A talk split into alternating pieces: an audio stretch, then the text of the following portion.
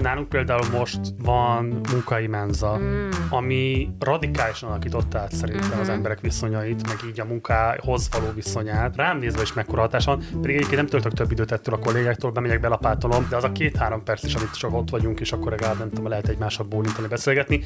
De a Benkedaci ez az érdekes figurája már a rendszerváltás utáni időknek, amikor a szponzoráció jelenik meg a Igen. főzőműsorban, mint főszervező elem, ami az amerikai főzőműsoroknak inkább a kezd kezdeti időszakát jellemezte. Ugye ez nálunk a rendszerváltással jött, és Benke Lacival ez a... Ez csodálatos. A ma- magyar konyha Zámbó Jimmy, vagy Zámbó Jimmy a magyar zene Benke Laci bácsia, tehát hogy tessék, egy címet is adtam most. Egy jó kis blikfangos valamit. Sziasztok, ez itt a podcast, a 444 gasztronómiai podcastja. Én Vida Kata vagyok, és a Babra megy blogot vezetem a 444 felületén. A mai adásban főzőműsorokról, mint műfajról fogunk beszélgetni. Ennek apropóján hívtuk meg az Inség Zavara, a Partizán új főzőműsorónak két alkotóját, úgyhogy itt van most a stúdióban Gulyás Marci. Szia, és köszöntöm a hallgatókat, köszönöm szépen a meghívást is. Aki főszerkesztő és host, vagy hát vendéglátója a műsorvezetője a műsornak, és Seres Donát. Sziasztok, nagyon köszönöm a meghívást én is. Aki pedig a rendező. Na hát akkor bele is csapva a lecsóba, ugye ez egy négy részes főzőműsor a Partizán csatornáján, illetve plusz egy pódium beszélgetést lehet megnézni a YouTube-on a műsor kapcsán, úgyhogy ezekre fogunk most uh, reflektálni. Amikor kijön ez az adás, akkor veszek három epizód, ami már megtekinthető a YouTube-on, vagy talán már a negyedik is. Én azt még nem láttam, de fogok róla kérdezni tőletek. Na hát először is ennek a pódium beszélgetésnek az volt a címe, hogy mire jó egy főzőműsor erre a pódium beszélgetés nem annyira reflektált. Úgy, Ez a pódium beszélgetéseknek a sajátja, tehát hogy az egyes számú szabály, hogy soha ne adjanak választ a résztvevők arra, amiért összegyűltek. Ezt tökéletesen teljesítették, ahol egyébként maguknál Zsófi, Fördőzdé és Új Péter beszélgetett az első rész után. Na de hát akkor kérdezem tőletek, hogy mire jó egy főzőműsor? Csak azért venném át röviden a szót, aztán mindenképpen a Dunát vegy át tőlem, mert ugye most mind kettő ketten ülünk itt az asztalnál, de ennek a műsornak nagyon sok fontos alkotótársa van még. Nagyon fontos alkotótársa Laki Gergely, aki a kreatív producere volt, és legalább ilyen fontos Rózsai Regő, aki a vezetővágója volt. És most megint elkövetem azt a hibát, amit mindig elkövetek, amikor kreditálni akarom a munkatársaimat, hogy nagyon sokakat nem említek meg, és ezzel valójában több sérelmet okozok, mint amennyi elismerést szétosztok, de hogy őket mindenképpen ki akartam emelni, és bocsánat, hogy csak őket kettejüket. De azért fontos ez, mert hogy ez picit válasz is a kérdésedre, hogy hogy nekem volt már régóta egy ilyen kattanásom, hogy az a nagy gasztró láz, amiben most így az ország leledzik, és ami leginkább ilyen főzőműsorokban, gasztrosokban, gasztrorealitikben, vetélkedőkben, konyha, nem tudom mikben mutatkozik meg, hogy ez egy tök jó helyzet, mert hogy ezen keresztül nagyon sok mindent el lehetne mesélni a magyar társadalomnak, csak valamiért ezek a műsorok ezt nem ambicionálják. Tehát, hogy ott megáll a dolog, hogy így végy egy szovidált csirkét, és kókuszózban uh, hempergesd meg, de hogy mondjuk ezek így hogyan kerülnek elő, ki fér hozzá, milyen konyha technológiával és tudással lehet meg szovidálni azt a csirkét, stb. stb. Tehát az alapvető peremfeltétele annak, hogy mi alapján főzünk, arról nem esik szó ezekben a műsorokban, amik nagy nézettséggel és nagy népszerűséggel mennek, és nekem régóta a kattanásom volt, hogy kellene egy ilyet csinálni. Most az én kattanásom az kb. eddig tartott, és akkor, amikor meghoztuk azt a döntést, hogy legyen ebből műsor, akkor onnantól kezdve alapvetően a Donátnak, a Laki Gergelynek és a Reggőnek volt ebben fontos kreditje, hogy ebből végül egyébként egy látható és szerencsére nagy népszerűségnek örvendő sorozat lett. Mikor merült föl, hogy kellene egy főzőműsor? Hát legalább két éve, szerintem. Igen, és akkor a formátumot meg így nyár közepén kezdtük el először így leülni ezzel kapcsolatban, hogy beszéljünk róla, és utána egészen őszig fejlesztettük, meg gondolkodtunk ebben a, kérdésben, hogy hogyan tudjuk ezt mi, mint partizán, meg, meg mi, mint a műsornak az alkotója általunk megvalósítható legjobban um, összerakni. Ja, illetve én még a Cvetko Fruzsinát kiemelném, mint egy fontos alkotó, aki gyártásvezetője a műsornak, de nagyon sokban, sok tartalmi kérdésben is, meg az egész fejlesztésben is, nem tudom, hogy bekapcsolódott, nagyon-nagyon sokat hozzátett.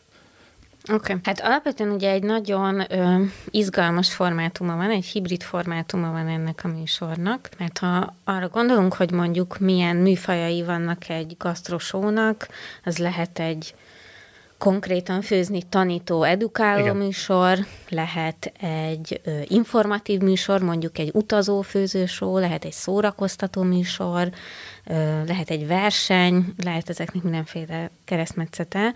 Ti viszont kifejezetten egy hibrid műfajhoz nyújtotok, ahol tulajdonképpen csak egy részét teszi ki a műsoridőnek a főzés és az evés, amiről majd szintén beszélünk, de hogy nagyon sok infotainment. És ugye mi a partizán kapcsán gyakran előkerül, hogy a közszolgálat hangzik benne, hogy hogy alakult ki ez a formátum, erről meséltek, hogy volt-e bármilyen nemzetközi példa, amihez nyúltatok, mert nyilván magyar az nem igazán van, és hogy végignéztetek-e tényleg létező más főzőműsorokat, hogy hogy alakult ki ez a formátum? Hát alapvetően úgy kezdtük el, hogy, hogy nem volt a fejünkben egy konkrét másik műsor, vagy, vagy olyan teljesen konkrét referencia, amihez azt mondtuk, hogy na ez az a műsor, amit mi szeretnénk megcsinálni, hanem azon kezdtünk el gondolkodni, hogy, hogy mik azok az elemei, hogy hogyan állnak össze főzőműsorok, és ahogy te is említetted, azért ennek tényleg sokféle iránya van, és uh, szépen végig is, végig is zongoráztuk az összes elérhető formátumot, a, a játékon át, a, a mindenféle, a, a már nagyon ismeretterjesztő, vagy ilyen főző, ilyen receptműsor uh, ig, és elkezdtük fejleszteni ezt a formátumot, ami, hogyha látták már a nézők, hallgatók, akkor igazából ez a műsor úgy áll össze, hogy van benne egy, egy főzős etap és egy uh, szakértői beszélgetés ezzel párhuzamosan. Mindegyik műsornak van eleinte kettő, és aztán időről időre belevonunk több szakértőt, de az egész műsornak négy szakértője van, akik különböző aspektusairól beszélnek a magyar étkezés, étkeztetés Gyorsan kérdéskörének. el a nevük. Uh, Sali Noémi, ő egy életmód történész, ő az egyik szakértőnk, Pap Szilárd István, aki a Partizánnak az egyik munkatársa, és mellette pedig így gazdasági, politikai újságíró, és ezekről beszél a, a a műsorban, illetve az inflációnak a kérdéséről beszélő többet. Sarkadi Zsolt, aki a Telexnek az újságírója, és ő a, a fenntarthatóság és mezőgazdaság kérdésében beszél a műsorban, illetve Nemes Nóra, aki pedig a Nószaltinán dolgozott egy ideig, úgyhogy ott de szakácskönyvei is van, kettő, ami megjelent, és blogger is, hogyha gastroblogger is, hogyha jól tudom.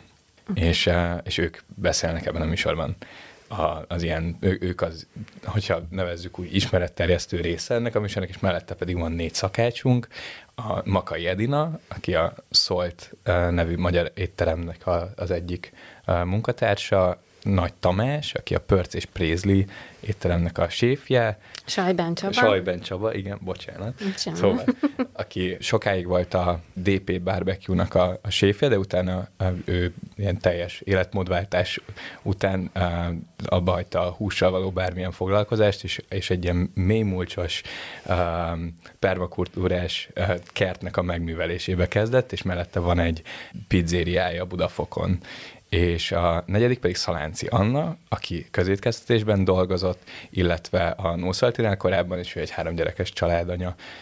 Mennyire volt nehéz szakácsokat találni, Nagyon. bevonni? Nagyon. Nagyon.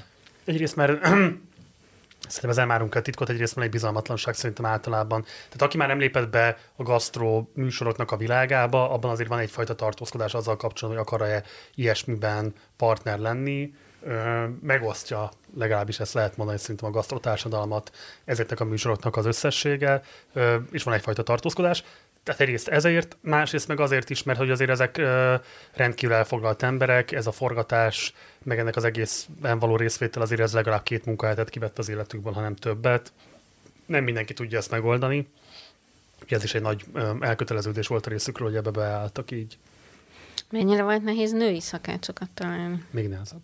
Igen, igen, azért egy, egy olyan munkakörről beszélünk, ami eléggé egy ilyen férfi uralt a dolog Magyarországon, és általánosan is nagyon nehéz volt szereplőket keresni, nagyon sok emberrel beszéltünk, Uh, nyilván az is limitál, hogy, hogy ki az, aki eljön a Partizánba egy műsorra, általában is, főleg úgy, hogy a saját szakmájáról kell beszélnie, az nem, nem volt egy egyszerű őket megtalálni. Akkor itt uh, én is bevallom, hogy szeptemberben beszéltem a produceretekkel, mikor uh, gondolkoztatok a műsoron, és hogy én is nagyon szkeptikus voltam eleinte, mert hogy az hangzott el, hogy ez egy főző verseny lenne, és hogy zsűrit kerestek, és ez, ez engem szkepszisre haj, hajlított. Ez az egyik része, és majd mindjárt elmondom a másikat is, mert külön akarok kérdezni, de hogy meséltek arról, hogy hogy alakult az, hogy, hogy verseny legyen, vagy ne verseny legyen, hogy együttműködés legyen, vagy ne együttműködés, hogy itt egy nagyon szokatlan dolog is történik, hogy a szakácsok esznek is,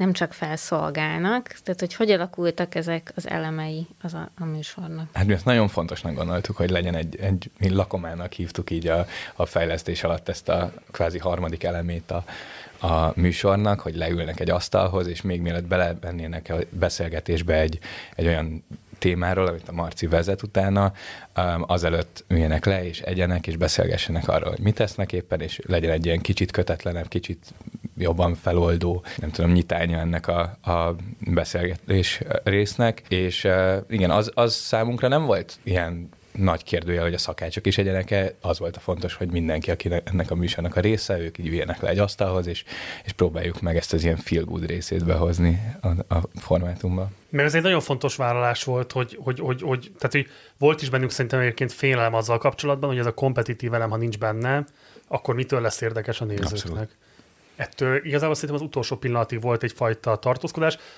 vagy félelem, vagy legalábbis ez, ez vitatárgya volt szerintem sokáig, és hogy azért ez egy nagyon-nagyon megnyugtató és jó érzés, hogy ennek, tehát az, hogy ez nincs benne, ezt nem hiányolják a nézők, hanem értékelik a nézők. Tehát, hogyha megnézzük a kommenteket, és nyilván a komment szekció nem reprezentatív, stb. stb., de azért mégiscsak valamilyen típusú visszajelzés, hogy, hogy ezt, hogy, hogy, hogy idő van hagyva, hogy folyamatokat, ugye a főzés az egy, az egy nagyon fontos, ez egy ilyen triviális dolog, de egy időbeli dolog. Tehát, hogy idő, ideje van dolgoknak, és hogy ez így meg van mutatva, ebbe bele lehet helyezkedni, magának a főzésnek a folyamatát végig lehet követni, hogy ez, ez láthatóan azért van egy olyan nézőréteg, aki ezt nagyon-nagyon igényelte már régebb óta, és most örül, hogy ez van. Nyilván a YouTube-ról beszélünk, ahol ez a műsor megjelenik, ahol vannak, mit tudom én, 12 órás videók arról, hogy a Wellington Bélszín hogy készül a tészta gyúrásától kezdődően egész. Tehát, hogy ez egy létező műfaj bizonyos szempontból. Mi azért nem ebbe a típusú kontemplatív főzőműsor irányba mentünk el, de azért ebből elemeket behoztunk. És igen, ettől nagyon tartottunk, hogy, hogy kompetitív elemek nélkül milyen sikere lehet ennek, de hogy pont azért van sikere, mert hogy nincs benne ilyen típusú elem.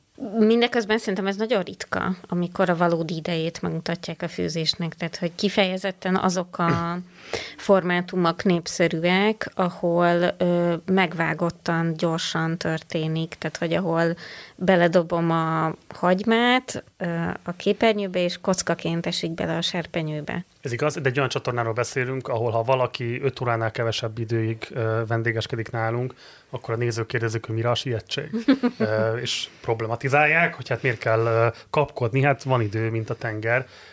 Szerintem egyébként ez bizonyos szempontból tényleg a partizános működésből és gondolkodásból is adódik. Nyilván kérdés, hogy nem tudom én, kereskedelmi tévé lehetne 80 perces egy főzőműsor, de egyébként miért is ne? Tehát, hogy, hogy, hogy szerintem vannak ennek a formátumnak olyan tanulsága, amik lehet, hogy túlmutatnak azon, hogy most a YouTube-on ez milyen nézettséget tud hozni. Valószínűleg egyébként azok a műsorok, amiket főzőműsorként vagy, vagy gasztrosóként ismerünk, azok azért alapvetően inkább game show gasztroelemekkel, de lehet, hogy azért a fördőrzé most egy kicsit megkergetne a bottal, vagy bárki más, aki ilyen, ilyen típusú műsort csinál. Én nem akarom ezeket versenyeztetni egymással, nekünk más a koncepciónk. Szerintem remek szempont az, ahogy az idő előkerül benne, és remek szempont, hogy a szakácsok, mint emberek kerülnek elő, és nem csak mint felszolgáló vagy kiszolgáló személyzet. Ez bocsánat, ez különösen a negyedik részben lesz szerintem nagyon erős, mert ott már a szakács társadalmon és a gasztrovilágon belüli munkaegyenlőtlenségekről, bántalmazásról, kiszolgáltatottságról, és így tovább is fogunk majd beszélni. Tehát ahogyan haladunk előre, mi ezt nagyon fontosnak tartottuk, hogy mi azt kérjük az emberektől, hogyha elkezdik nézni, akkor találjanak valahogy időt az életükben, minden négy részt megnézzék. Mert ez valójában egy történet, csak négy részre van szedve. És ez nem csak egy ilyen tartalom nem tudom én, mézes madzak, hogy akkor legyetek szívesek pörgetni a kontentet a mi érdekünkben, hanem tényleg egy történet van. Tehát akik mondjuk a második rész alapján azt nehezményezik, hogy hát hol van ez a magyar valóságtól, hogy ázsiai ételt főznek, jön jön, nagyon hamar itt lesz, és abszolút oda jutunk el a negyedik részre, hogy, hogy ezek az ilyen súlyos, realista kérdések, hogy, hogy, hogy mit jelent magyar viszonylatokban mondjuk háztartást vezetni, és egyébként alapvetően nőként megküzdeni azokkal a problémákkal, amik rátszakadnak, mert olyan egyenlőtlenségek vannak a legtöbb heteroszexuális párkapcsolatban, amikről nagyon keveset beszélünk, a gondoskodási válság, stb. stb. stb. Tehát mi belehozzuk azokat a külső körülményeket is, amiket mindenki külső körülménynek tekint, de valójában ez határozza meg, hogy egyébként milyen is lesz majd az az étel, ami végül az asztalra kerül, mert nyilván fontos a technológiai tudás, nyilván fontos az, hogy jó minőségű hozzávalókat tudj beszerezni, de hát az, hogy mennyi időd van elkészíteni, milyen más feladatokkal kell megküzdened, hova szuszakolod be a napi rendedbe, és így tovább, és így tovább. Szóval hogy nagyon izg, tehát hogy nagyon sok mindent el lehet mesélni az ételkészítésen keresztül, és minket ez érdekelt, és ez egy első fejezet, egy első próbálkozás, Nyilván ebből még nagyon sok minden kibontható, de eddig még ennyit se bontott ki senki más, és éppen ezért gondoljuk, hogy ennek van jelentős hozzáadott értéke így a magyar nyilvánossághoz. Szerintem abszolút, és az, amit most itt ö, abszolút pedzegetünk, az idő kérdése az, amire még így rákérdeztem volna, mert hogy mondod az egyik adásban, hogy kiesett a közös étkezés az életedből, hogy, hogy ö, két évén is megpróbáltalak áthívni vacsorázni, és hetekig szerveztük, és azóta Igen. sem sikerült. Ö, tehát, hogy mindannyiunk alapvető élménye az, hogy nem érünk rá a fő létfenntartó tevékenységünkre, Igen. ami Igen. azért egy őrület. Abszolút. Abszolút. Ha egy ilyen inside dolgot mondhatok, aztán most már vedd vissza tőlem a szót, mert látod, egyszer megkapom a mikrofont, akkor tényleg rá úszulok, mint uh, na már nem is mondom a hasonlatot, de, de hogy igen, tehát hogy ez, ez alapvetően van szerintem, és az inside, amit akartam mondani, hogy, hogy nálunk például most szeptembertől van munkai menza, mm. ami ilyen radikálisan alakította át szerintem uh-huh. az mhm. emberek viszonyait, meg így a munkához való viszonyát. Most nem promózni akarom a dolgot, hanem csak mint, mint, mint, mint jelenséget. Uh-huh. Rendkívül érdekesnek találtam, hogy, hogy volt egy ilyen heurisztikám, hogy nyilván közös étkezés az egy tökre jó dolog, de hogy nyilván nem tudunk elmenni minden este, nem tudom mi, és hogy akkor az ebédet, hogyha így kiváltjuk, és hogy ennek mekkora hatása van, az engem is meglepett. Rám nézve is mekkora hatása van, pedig egyébként nem töltök több időt ettől a kollégáktól, bemegyek, belapátolom, de az a két-három perc is, amit csak ott vagyunk, és akkor legalább nem tudom, lehet egymással bólintani, beszélgetni. Mások jobban élnek ezzel a lehetőséggel, mint én. De igen, tehát ugye ez egy, ez egy, ez egy nagyon súlyos felismerés, hogy mennyire tehát pláne szerintem így a Covid után ugye nagyon elszaporodtak ezek az ételfutár kiszolgáló lehetőségek. Nyilván itt az alapvetően középosztály, felső középosztálybeli hozzáférésű dologról van szó, városias dologról van szó alapvetően, de hogy akiknek eddig is alapvetően így nagyon fontos volt az, hogy spóroljanak a létfenntartásra szánt tevékenységek időmennyiségén, azok ezt most kaptak újabb eszközöket, hogy még inkább megtegyék, és látható igen, hogy, hogy, hogy, hogy, hogy nincs az a időmennyiség, amit ne sajnálnánk ráfordítani arra, hogy tényleg nem tudom, rágjuk meg azokat a falatokat, amik lemennek a torkunkon. De ez nem csak a Covid, szerintem, de... Ne, nem, nem is csak a Covid, meg, meg azért számomra azért furcsa, meg amit észreveszek az az, hogy, hogy olyan szinten technológiai fejlesztések mentén alakult szerintem a, a az, hogy könnyebben lehet most már rendelni, ugyanúgy, ugyanannyi idő alatt rendelsz meg egy taxit, meg egy, egy ételt, annyira jók ezek a felületek, amin, amin tudsz rendelni bármit, bármilyen konyhából, és egy óra vagy fél óra alatt ott van az ajtódnál, és egyszerűen, hogyha ennyire kézenfekvő és ennyire gyorsan megcsinálható, vagy lefújtatható az egész folyamat, és utána meg belapátolja az ember, és már mehet tovább, a, úgy elég nehéz szerintem megtalálni azt, hogy, hogy hol van az a motiváció, hol van az a, az a lelkesedés bennem, hogy jó, akkor most ma este hazaértem a munkából, és most még nem tudom, másfél órát eltartok azzal, hogy főzök valamit, vagy csak fél órát, de mégis valahol egyszerűbb az, hogy felmegyek valamelyik ilyen applikációra, rendelek valamit, és utána nem is gondolok rá, és szerintem ez, ez tényleg nagyon átfordítja, és az, amit még az irodában észreveszek, az meg egy ilyen tényleg felülés olyan szempontból is, hogy csak összehasonlítom azzal, hogy mi lenne, hogyha mindegyik ember rendelne kaját, és az mekkora szemétmennyiséget halmoz fel, vagy csak otthon, hogyha egy hétig rendelek kaját, vagy, vagy kétszer vagy háromszor főzök helyette én, és összehasonlítom a, a szemét mennyiséget, amit ez felhalmoz, az ilyen összehasonlíthatatlan, és, és, és ez szerintem egy nagyon fontos szempont, ezzel amúgy majd a harmadik részben foglalkozunk elég sokat, a fenntarthatósággal és az ezzel kapcsolatos kérdésekkel. De akkor hadd kérdezem meg, muszáj logisztikát megkérdezem, hogy lett konyhátok ott a stúdión belül, ahol főztök? Ne, az irodában van, eleve volt egy nagy konyha, és akkor ott minimális beruházásra lehetett alakítani azt, hogy ott rendesen lehessen főzni. És van egy szakács, akit felvettetek, aki főz? Nem vagy? fölvettük, nem, hanem ő eleve munkát keresett, és neki ez kapóra jött már, hogy ebből pont, tehát ő, ő szeretett volna már eleve főzni, és akkor ez, ez, ez így jól jött, hogy mi kerestünk valakit, aki Igazából az volt, hogy ő keresett állást, és ebből jött az ötlet, hogy akkor legyen már ő az, aki főz nálunk. A Covid kapcsán csak, hogy nehogy ilyen véletlenül félreértsétek, nem, tehát úgy szerintem amiatt, hogy, hogy a Covid alatt azért ezek az applikációk, ezek ezek drámai fejlődésen mentek keresztül, és hát ugye azért ilyen, tehát hogy én nem is emlékszem, hogy ennyi, tehát ételfutárok sem voltak ilyen nagy számban jelen, ez pont akkoriban indult el. Tehát az, hogy tényleg most minden sarkon látsz a két nagy cégnek valamelyik futárát, tehát hogy azért ezt, ezt mindenképpen a Covid hozta el, úgy hirtelen meg született ez a piacirés. Ez igaz, de az a jelenség, hogy nem érünk rá enni a fő fenntartó tevékenységünkre, az már itt van legalább 60-70 éve, és a, a B. Wilson írja a, a Hogyan eszünk most című könyvében, hogy a századfordulón teljesen természetes volt, hogy leállt az egész gyár ebédszünetre hogy akkor lehet a gyártósor egy órára mindenki eszik. És szerintem az velünk van már 60-70 éve, hogy mondjuk negyed órád vagy 20 perces az ebédszüneted. Hát jó, hát ugye, igen, tehát ilyen szempontból ez valóban a késő kapitalista túl uh, mozgásnak egy ilyen uh, szükségszerű fejleménye, tehát hogy a hogy, hogy, hogy ugye vannak olyan munkahelyek, ahol konkrétan már menstruációra sem, tehát hogy nem tudom, tisztasági betétet cserélni sem engedik ki a munkavállalókat, ehhez képest azt, hogy mondjuk tartsanak egy órás leállást és lehessen étkezni, ez szerintem nincs ma olyan magyar munkahely, ami ilyen szempontból nem tudom én, tehát hogy kollektíve engedélyezni és lehetővé tenni. Lehet, hogy van, akkor majd nyugodtan javítsanak ki, örülnék, hogyha lenne ilyesmi.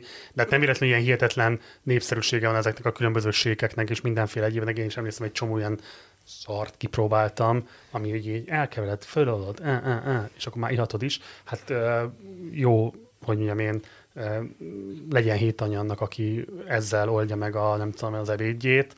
Ezek nyilvánvalóan nem helyettesítik a, a, a, a, a megfelelő étkezést, de a logika mögötte nyilvánvalóan az, hogy, hogy kevés időm van, én sem akarok rászánni időt, mert be kell fejeznem a munkámat, mert jó lenne, hogyha nem kéne hazavinnem és négykor letehetném, de úgyse fogom tudni letenni és haza kell vinnem, de azt a fél órát, hogyha abból csak 25 percet kell, vagy 25 percet meg tudok nyerni, és csak 5 percet kell kajával töltenem, az már egy 25 perccel bejebb lévés, vagy bejebb lét a munka befejezését illetően. Hát ezek, ezek, ezek korunk nagy kihívásai a kapitalista társadalmakban. Na, 22 perc, tehát hogy a későkori kapitalizmus előkerüljön. Na, akkor egy kicsit rátérek arra, hogy ugye ez nem csak egy fűzőműsor, hanem konkrét fókuszatok van az elszabadult árakon, az infláción. És mi az előző adást kifejezetten ennek szántuk, itt a podcaston belül, és arról beszélgettünk, hogy van egy olyan érzésünk, mint hogyha egy a gasztronómiai szénán belül lenne ebben egy óvatoskodás, hogy ezt azért így ennyire explicite nem mondjuk ki, hogy mennyire drágák az alapanyagok. És ha bárhol megjelenik ez a téma, mondjuk a Telexen, az azért van, mert az már amúgy is egy politikai témákkal foglalkozó oldal, de mondjuk azok a nagy gasztronómiai oldalok, vagy nagy gasztrobloggerek, nem írják le azt, ami nálatok a első rész fő mondatai brutálisan megdrágultak az élelmiszerek. Honnan indult, mikor alakult az ötlet, hogy ez lesz a fő tematikája az adásnak, és aztán még kérdezek még egy konkrét. Hát szerintem ez evidens, tehát ez, ez hogyha egy picit is társadalmilag vagy közvetleg tudatos akarsz egy ilyen műsort csinálni, akkor ez körülbelül tényleg a száz tonnás elefánt a szoba közepén, amiről ha így nem beszélsz, akkor egyszerűen hülyének nézed a nézőidet. De teszem hozzá, szerintem ez az egész inflációs helyzet azért tényleg arra jó, hogy végképp rámutat arra, hogy az ételről úgy beszélni pusztán csak, mint nem tudom én, eszközéről valamilyen emberi tevékenységnek, és nem arról, mint hogy hozzáférés, termelés, egyenlő, tehát hogy, hogy egy alapvető társadalmi konstrukció, társadalmi kulturális konstrukció, ami brutálisan szelektál osztály alapon, hogy ki mit engedhet meg magának. Ráadásul most, amikor ilyen, trupla, ilyen infláció van, még jobban kikezdi azt, hogy, hogy, hogy, hogy, hogy, hogy ez az osztály alapú szegregáció az mennyire éles, és hogy Magyarországon mennyire kevesen tehetik meg valójában azt, hogy, hogy tápláló és tápanyagdús, vagy szóval, hogy nem tudom én, rostanyagot, meg vitaminokat, meg minden egyéb bet figyelembe véve jó minőségben tudjanak étkezni. Hát tényleg, tehát most nem fogok mondani példákat, mindenki pontosan tudja, hiszen járunk boltba, látjuk az élelmiszerárakat. Olyan alapvető dolgok lettek megfizethetetlenek, amik mondjuk egy másfél-két évvel ezelőtt nem voltak azok még akár a ö, szélesebb értelembe középosztály nem létező tagjai számára sem, mostanra pedig azok. Tehát, hogy nem lehet szerintem csinálni ma főzőműsort anélkül, hogy ezt ne adresszálnád.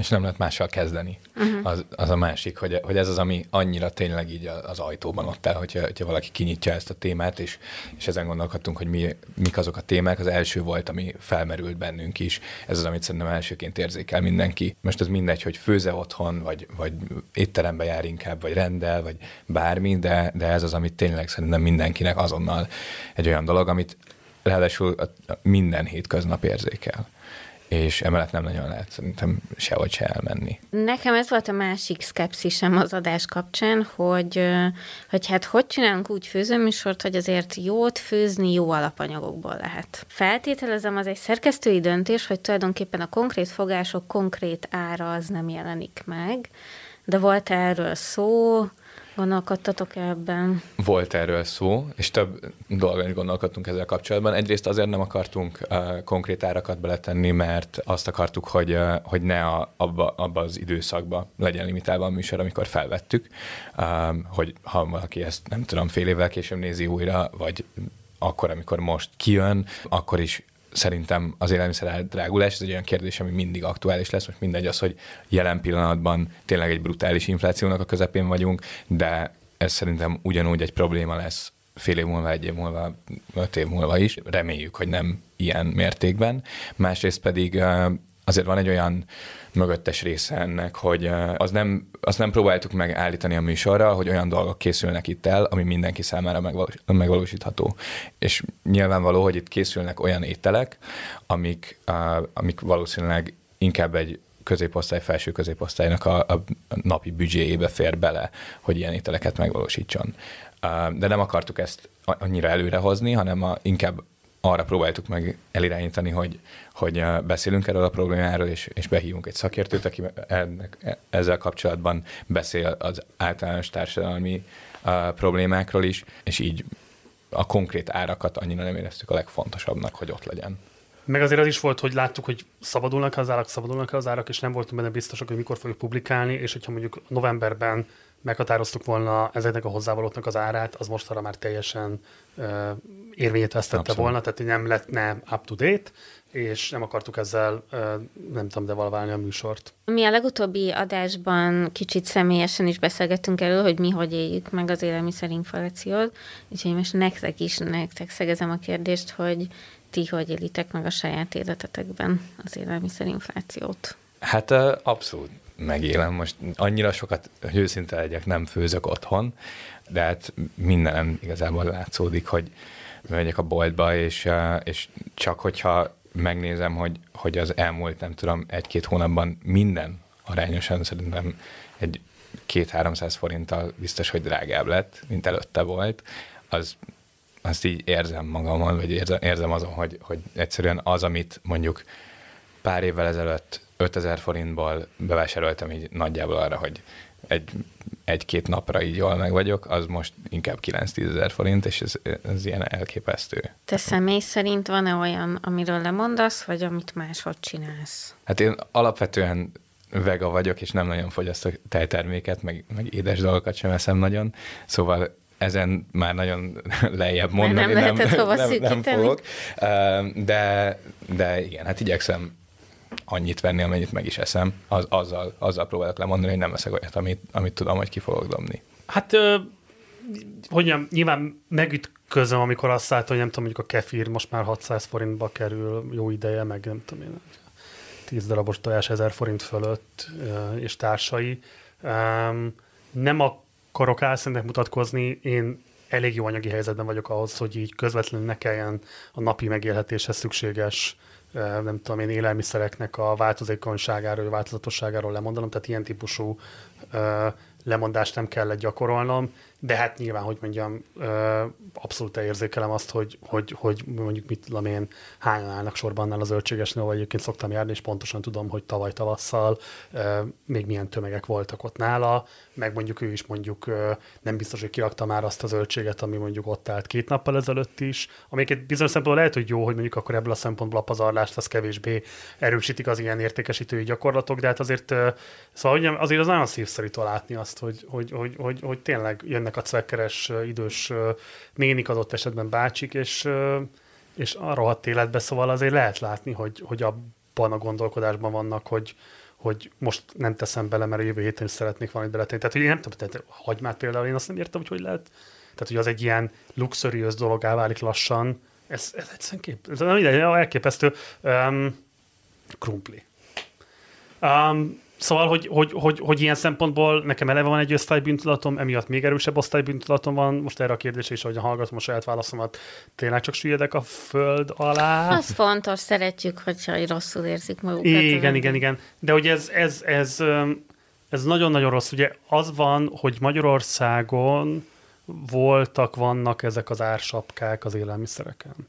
És és ez, ennek elég komoly kritikája van az ilyen mainstream közgazdaságtani irányzat képviselő részéről, ezt az ellenzék is elég sokszor hangoztatta, és nyilvánvalóan ez egy piasztorzító, és értem, hogy hogyan az ellátást veszélyeztető adott esetben nem kielégítő megoldása és kezelése a problémának, és nem csak azokra az élelmiszerekre kellene valamilyen megoldást adni, hogy hozzáférhető áron tudjanak vásárolni emberek belőle, hanem nagyon sok más élelmiszerre is ezt ki kéne valamilyen módon valami megoldást kéne találni, de hogy így ez szerintem többenetes, hogy mennyire kevéssé jelenik meg a hétköznapokban, hogy, hogy hát egyszerűen az van, hogy emberek tömegei számára eddig sem volt megfizethető mondjuk a napi szintű zöldségfogyasztás, most meg valószínűleg már föl sem merül ez a típusú szempont, mert másra kell a pénz. De hát nyilvánvalóan nem lehetséges a mostani, nem tudom, orvostudományi tudásaink alapján jól élni, egészségesen élni, betegségmentesen élni, stb. stb. stb. hogyha ezeket az élelmiszereket egész egyszerűen elhagyja az ember az étrendjéből. Oké, okay, nem is a bűntudatod növelése érdekében, ahogy a Donát mondta, hogy ő, ő azért alapvetően keveset főz, hogy te egyébként hogy vagy ezzel, hogy te magad főzöl-e? Semmit. um, tükörtojás szinten mozog a főzőtudományom. Nekem a párom viszont csodálatosan főz, az tényleg csodálatos, amit ő csinál. Ő szokott főzni. Van-e bármi, ami egyébként itt most a műsor mentén inspirált, hogy... Belevág... Nagyon fermentáltam, tehát hogy például csináltam káposztát, és az nagyon finom volt. Ez egy elég egyszerű dolog. Tehát ez kiderült, hogy ferment, meghallod ezt hogy fermentál, Jézus, atya úristen, tényleg mire én azt így... Nem, hát izé, rárakod a sót, a káposztára, azt csókolom, két hét múlva kész. Ráadásul pont a káposzta a legkevésbé elrontható dolog, úgyhogy ez a nagyon Igen. könnyű kezdeni, az legkevésbé penészedik. Isteni finom dolog. Isten. Meg, hát, meg hogy így érted, tehát ez, ez, ez, ilyen szokásos, tudod, amikor így valaki, én, akinek így zéro gasztrotudománya van, és akkor így ért le az, hogy hey, figyelj, fermentáltam egy kis káposztát, hm. és akkor így azt érezheted, hogy így, meg tényleg így, tehát, hogy Jamie Oliver elmészte a sarokba, eh, hogy a többiekről is beszéljek. Tehát, hogy, hogy, hogy ez egy ilyen nagyon jó élmény, de egyébként nagyon sok minden más is, tehát például, például több olyan fogás is volt, ami nagyon ilyen szempontból inspiráló, nem azért, hogy a konkrét fogás elkészítése, hanem hogy ilyen egyszerű konyha technológiai dolgokkal mennyit lehet dobni egy ételnek, vagy egy alapanyagnak a felhasználásán, az például szerintem egészen fantasztikus. Hogy ez nem azon múlik, hogy még három-négy fűszert használsz-e hozzá, hogy igazán megbolondítsd, hanem csak pusztán annyi, hogy nem tudom, kifőzöd, vagy kisütöd, vagy megpárolod, és ugye ez nem csak egy ilyen gasztrohinyeckedés, hanem hogy konkrétan megváltozik tőle az anyagszerkezete, ezzel az ízhatása, és ez egy nagyon egyszerű dolog, ami, ami tényleg széles körben hozzáférhetővé teszi azt, hogy, hogy változatosabb legyen egy-egy fogás. Van-e olyan főzőműsor, amit néztetek, vagy néztek? Van-e olyan, amelyik hatással volt rátok, vagy van rátok? Én ne, nagyon sok főzőműsort nem nézek, de amikor a, a műsorral foglalkoztunk, azért, akkor azért belenézegettem. Inkább az ilyen technikai oldala érdekelt, hogy hogyan lehet szépen bemutatni, meg étvágygerjesztően bemutatni ételeket, és ebből talán az egyik ilyen etalon az a Chef's Kitchen, vagy Chef's Table, bocsánat, ahol az ilyen legextrémebb fine dining, leggyönyörűbben bemutatott, tehát fogalmam nincs, hogy hogyan veszik azt fel, de hogy ott igazából ez már inkább ilyen tudományos szinten csinálják a, a felvételét a, a különböző fogásoknak, és ez, az tényleg egészen elképesztő, de, de alapvetően sok ilyet szerintem nem nézek. És nem is néztél, tehát hogy nem, nem kattantál rá erre soha korábban? Nem nagyon. Talán nagymamámmal egyszer néztünk egy olyat, már nem emlékszem, hogy ki volt maga a szakács, de ez egy ilyen utazós főzőműsor volt, vagy, vagy ilyen gasztró műsor, ahol talán Dél-Franciaországban utaztak. Nem a Floyd? Floyd. Arra emlékszem, hogy volt egy motor, és motorral mentek, és volt egy ilyen oldalkocsi Két a motornak. Duci hölgy. Két duci, Két hölgy, duci igen, hölgy. igen, de az Ez volt az. Ment, mondani. Ez volt az. Igen. Neked Az van? nagyon jó volt, igen. Ezt Marci? nagyimmal néztük. Volt olyan, amit Semmi. néztél, nem, vagy de, hát amit ne, nézel? nem, de, de, de, mondjuk ilyen bűnös élvezeteim egyike, hogy én, én, nagy, én, nagyon szeretem nézni, Isten nyugaszta, és bocsánat, nem hallott gyalázásban, én tényleg szeretem nézni a Benke Laci bácsi videókat, tehát hogy nagyon kevés dolog tud annyira jól eső érzéssel eltölteni, mint ahogy ő uh, Ahogy készítette. tevékenykedik a konyhában. Hát az egy, na- ö, egyébként érdekes módon valahogy a hazai főzőműsorok történetét egyáltalán nem írta még meg senki, úgyhogy ö, vadászni kell az ezzel kapcsolatos információkat. De a Benke Laci az az érdekes figurája már a rendszerváltás utáni időknek, amikor a szponzoráció jelenik meg a Igen. főzőműsorban, Igen. mint főszervező elem ami az amerikai főzőműsoroknak inkább a kezdeti időszakát jellemezte, sőt a kezdeti ilyen rádiós főzőműsorokat jellemezte. Ugye ez nálunk a rendszerváltással jött, és Benke Lacival ez a... Ez csodálatos. Itt A ma- magyar konyha Zámbó Jimmy, vagy Zámbó Jimmy a magyar zene Benke Laci bácsia, tehát hogy tessék, egy címet is adtam most itt. Egy jó kis blikfangos valamit. De én bocs, mert ez, ez, ez hadd fejtsem ki, mert csak két Na. mondatot még erről, mert, hogy, mert hogy szerintem egyébként félre van értve nagyon a Benke Laci bácsi ilyen szempontból, és hogy akkor tegyünk már neki igazságot, mert mégiscsak nem tudja már magát úgymond megvédeni, de hogy szerintem ugye az a nagy kérdés, hogy mi nyilván látjuk azokat a korlátokat, hogy így hát most nem tudom én, megsüti, mindent kiránt, és nem tudom milyen módon kever össze hozzávalókat, de hogy így tényleg abból kell kiindulni, hogy egyébként mi volt, ami konyha technológia tudásként ebben a társadalomban széles körben hozzáférhetővé vált. És én biztos vagyok benne, hogy amikor a Benke Laci bácsi először elkezdett egyáltalán beszélni az ételről, és így közelebb hozni bizonyos hozzávalókat, meg bizonyos megközelítésmódokat. Tehát annak igenis volt akkor ilyen edukatív ereje. Nyilván a mából visszanézve, gasztroforradalom után, nem tudom mi után, meg stb. stb. Nyilván új Péter fölsír, hogy akkor az ő szellemét is megidézzük ebben a stúdióban, itt az asztalnál, felteszem, minden héten fölveszik a borízó hangot, lehet, hogy pont ebbe a mikrofon beszél a Péter.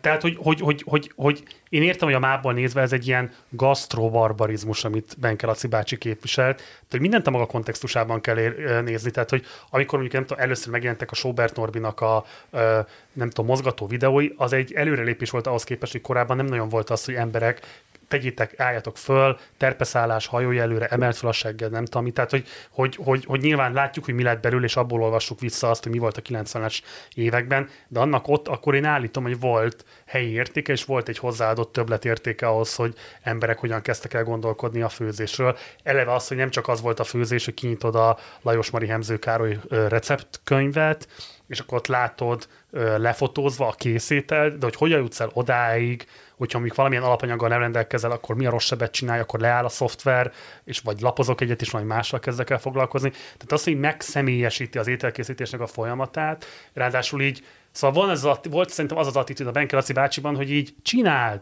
just do it és hogy így lehet élvezni az ételnek a készítését. Szerintem ez tök jó, és nyilván látom a korlátait, és egyébként tudok nevetni a bornírtságain, és stb., de kinek a bornírtságain nem lehet nevetni, hogyha ilyen jelentősége van, mint amilyen Benke Laci bácsinak volt a magyar társadalomra, Isten nyugosztalja.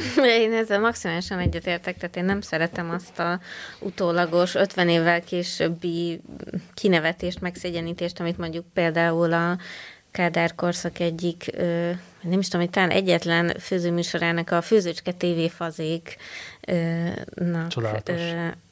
Kap szegény Molnár Margit annak kapcsán, hogy hát nyilván utólag visszanézve valóban az is kicsit ügyetlen, butuska főzőműsor, de hát a legelső a hazai tévében, tehát hogy szerintem se lehet ezt ennélkül a kontextus nélkül nézni. Talán a Kudlik Júlia, július suliban volt uh-huh. még, még, még főzés, nem? De, de ő is már rendszerváltás után. Igen. Tehát ő 93 és 97 között volt a július suli. Ez a főzésket tévéfezik, ez meg a 70-es évek vége, 80-as évek elején indult. Ugye nyilván óriási lemaradással az amerikai főzőműsorokhoz képest, amúgy a híres sen neves Julia Child, ő 63-ban kerül képernyőre, szóval itt nyilván ez jóval később, és igazán csak a, a rendszerváltással kezdenek a receptklub, majd a budai, a stákonyája. Igen, igen, igen. ezek bekerülni. Én mindenkinek nagyon ajánlom egyébként. A minden kezdeti szkepszisem ellenére én nagyon szerettem Köszönjük. Köszönjük. az inségzavarát. Nagyon szerettem azt, hogy milyen együttműködő, hogy mennyire szimpatikusak a fiatal szakácsok, hogy milyen minőségi a gyártás, és én örülnék, hogyha a grafikusotok neve is elhangozna, mert, Szatori Dorina. Mert szuperek. És a a- csapata. Igen. Több, több grafikus dolgozik rajta, de, de tényleg ez iszonyatosan kitettek magukért, és szerintem nagyon A grafikák és animációk, és a hang, és a zene. A hangmérnökünk az a Bíró Kristóf és a Hajdu Szabolcs, ők, ők csinálták a hangot, az, a zenét, a, egyrészt a regőik válogatták, illetve a Lőrinci Áron hangmérnök dolgozott ezzel sokat. Nagyon profi az egész műsor, úgyhogy hiába hangzik el kritikaként, hogy hosszú, meg hogy értelmiségi, nyilván ö, nekem a podcasttal egyik se lesz problémám, ahol szintén érhet ez a kritika a ház elejét. Én nagyon ajánlom mindenkinek megnézni, a YouTube csatornán találjátok az összes epizódot, illetve az Instagramon pedig a konkrét receptek is előkerülnek. Igen. Igen. Szerintem elmondtuk mindent, tényleg egyrészt köszi a meghívást, másrészt meg kérjük a nézőket, hogy adjanak bizalmat az adásoknak.